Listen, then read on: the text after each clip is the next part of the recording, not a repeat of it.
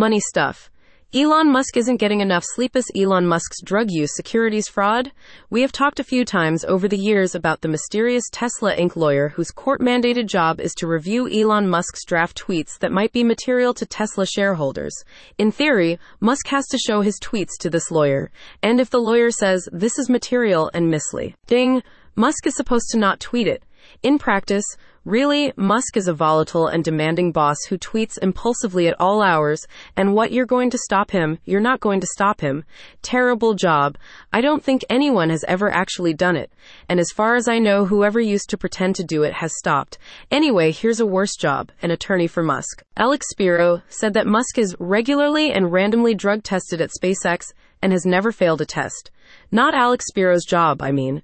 Alex Spiro seems to be having fun, but imagine being the SpaceX employee in charge of randomly drug testing Elon Musk. Tiptoe into Musk's office after his night out not getting into Berghain and say, Hey, Mr. Musk, it's time for your random drug tase. T, here's a cup. What if he says no? What if he hands you back the cup and it is just full of cocaine? What are you going to do about it? You work for him and he is not like a chill and understanding guy. Spiro's non-denial one comes from this Wall Street Journal story about how Elon Musk has used LSD, cocaine, ecstasy, and psychedelic mushrooms, as well as using ketamine recreate. Finally, that his drug use is ongoing, especially his consumption of ketamine, that people close to him are concerned it could cause a health crisis, and that illegal drug use would likely be a violation of federal policies that could jeopardize SpaceX's billions of dollars in government contracts. I actually doubt that last part. I feel like Elon Musk's recent career is a long express arrament to prove that if you are successful enough, the regular laws do not apply to you. I assume that if Musk walked into the office of the Secretary of Defense and snorted a bag of coke in front of him, no government contracts would be canceled. Do you want to send up your satellites on my good rockets?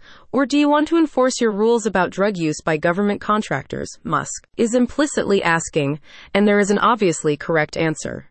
Musk is too big to fail a drug test. But Musk is also the chief executive officer of a public company, Tesla Inc., and you have to feel for Tesla's board of directors. 1. On the one hand, Tesla does have policies against illegal drug use, and you could concoct a scenario in which Musk's alleged drug use could somehow harm Tesla either because it gets him in trouble with customers or regulators, or just because being on drugs all the time makes him an erratic decision maker. Two, on the other hand, what are you to do about it? Fire him. That's much worse for Tesla, probably. Ask him to stop. Good luck with that.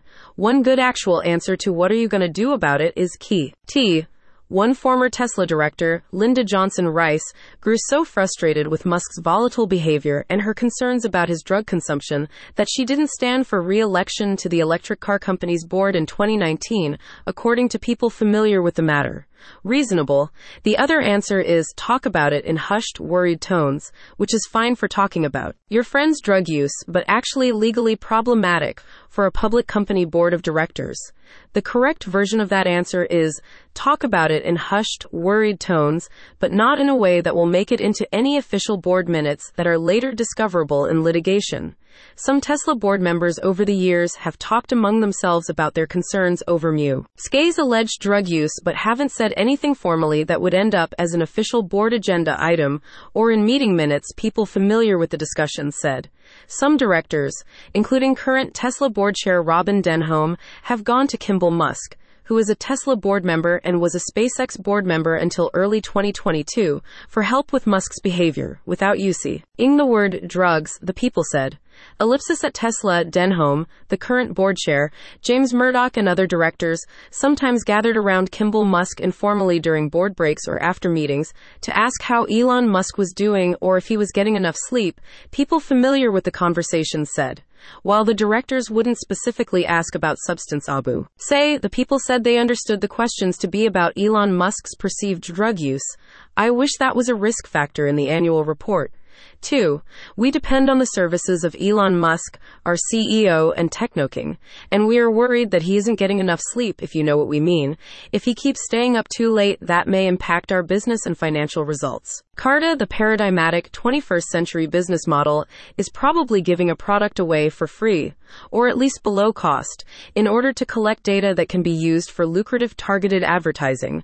This is how most email works, and basically all of social media, and it has become such a staple of modern business thought that companies like WeWork and MoviePass could g oh around being like, sure we charge people below our cost for office space or movie tickets, but see we collect data. One problem with this model is that the better the data, the more intimate and valuable the information you collect about your customers, the more annoyed people will get if you use it.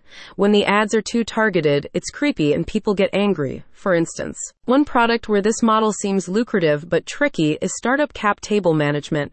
1. Private companies issue shares to various people.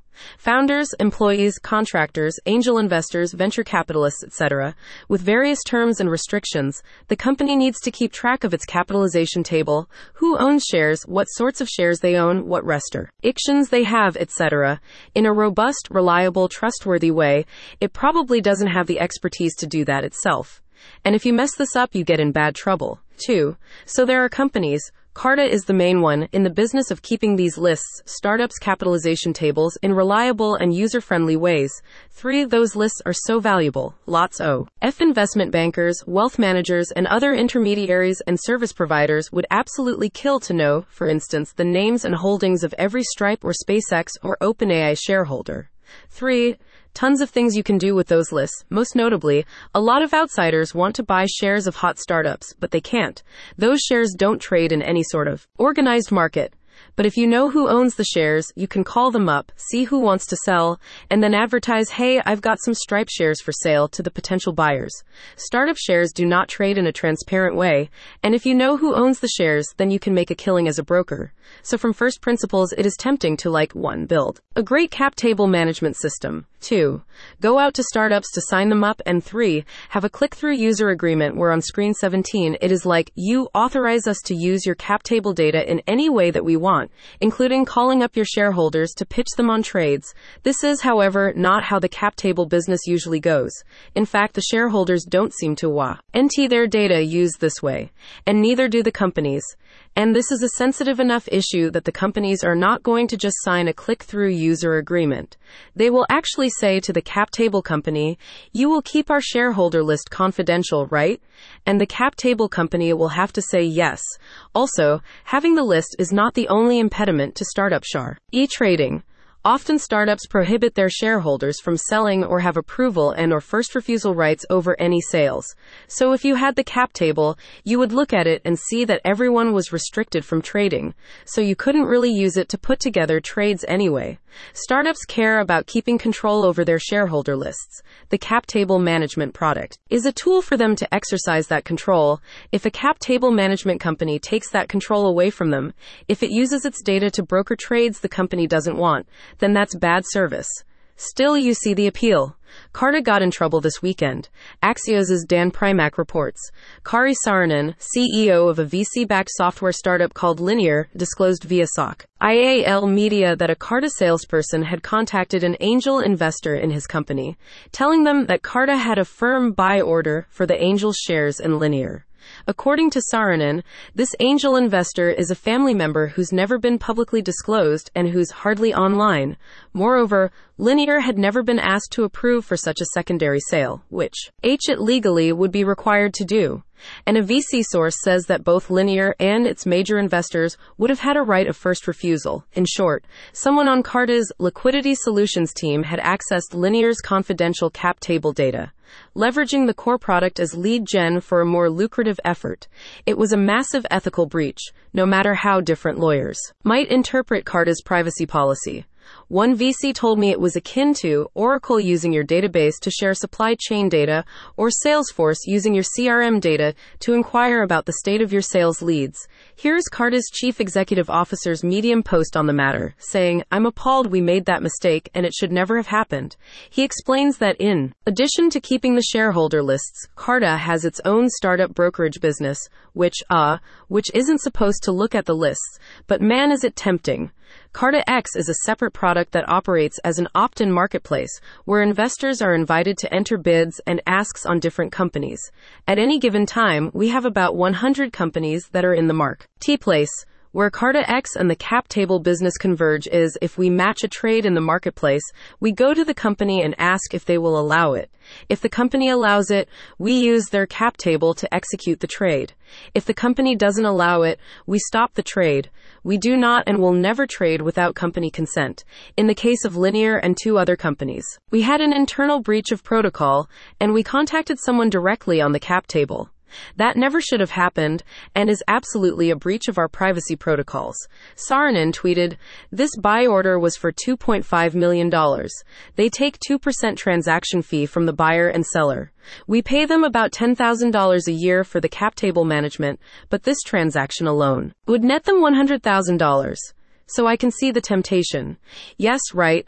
The targeted advertising data from the shareholder list is just way, way, way more valuable than charging the customer directly for keeping the list. Spot Bitcoin ETFs. One claim that you sometimes hear about crypto is that it gets rid of middlemen. Instead of relying on a bank to hold your money for you, you can ho. LD it directly on the blockchain. But one reason that crypto is actually popular a reason that it has gotten a lot of attention, and that a lot of people from the financial and tech industries have gotten into crypto, is that it is insanely lucrative for middlemen. A lot, not all, of the basic products of traditional finance are old and well understood and heavily regulated and fearsome. Why competitive? Margins are low, and bid ask spreads are slim. Whereas crypto is relatively new and poorly understood and complicated and illiquid, and you can charge 2% on every trade. Sam Bankman Fried did not briefly become the world's richest young person because crypto got rid of middlemen. Quite the opposite. Meanwhile, it is probably a positive for crypto if it becomes mainstream. If IT is widely adopted by ordinary investors and traditional institutions, that would lead to a lot of money flowing into crypto, which is probably good for the crypto middlemen. On the other hand, it would probably lead to a collapse in margins for crypto middlemen. They got fat by charging 2% on every trade, but you can't do that forever if the product becomes mainstream. Some middlemen may ha. They trouble adapting. So Bloomberg's Katie Greifeld reports. As spot Bitcoin ETF hopefuls rush to file their final documents with U.S. regulators, a key difference is emerging among the applicants in their proposed fee structures. At the top end, the Grayscale Bitcoin Trust, which would carry a 1.5% fee if the U.S. Securities and Exchange Commission approves its conversio, and into an exchange traded fund. While that would be lower than GBTC's current 2% fee, it comes well above its competitors. The race to the bottom on fees is a feature of the highly competitive $8 trillion US ETF industry, where even a couple of basis points of difference can translate into millions of dollars worth of inflows, while GBTC has an enormous advantage in existing assets. It boasts $27 billion in assets as a trust since its 2013 inception. Its competitors will charge a fraction of its proposed expense ratio. Ellipsis BlackRock intends to charge 0.2% for the first year or until it reaches $5 billion in assets, with 0.3% as its eventual fee. Yeah, look, the fees for keeping bitcoins in a pot can be decomposed into one. There is a cost.